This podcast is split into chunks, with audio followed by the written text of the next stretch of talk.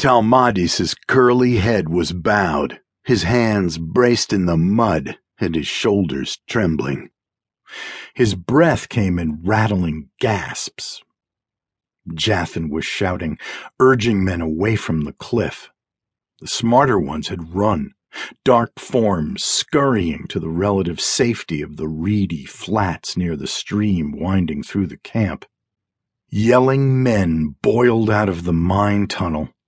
On the opposite side of the gorge, another swarm erupted from the night shift's barracks. Several cabins had collapsed into a jackstraw of logs. I took a step backward, then another. I should run.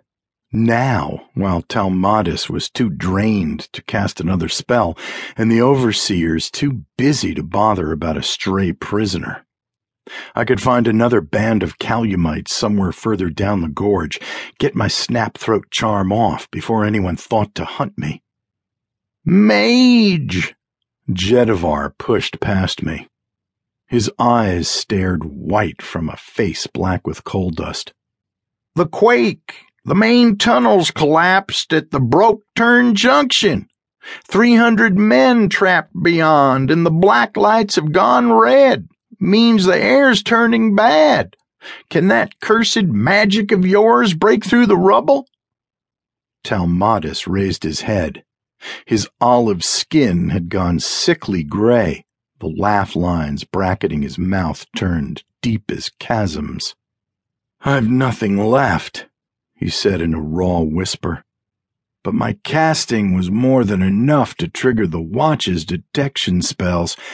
They'll come. When? Jedivar demanded. A good question. I held my breath, waiting. Telmodus eased back on his heels. For a spot so far from a city or the border, they'll need time to target a translocation spell. He dragged a shaking, mud-smeared hand across his brow. His rings had changed from silver to dead black.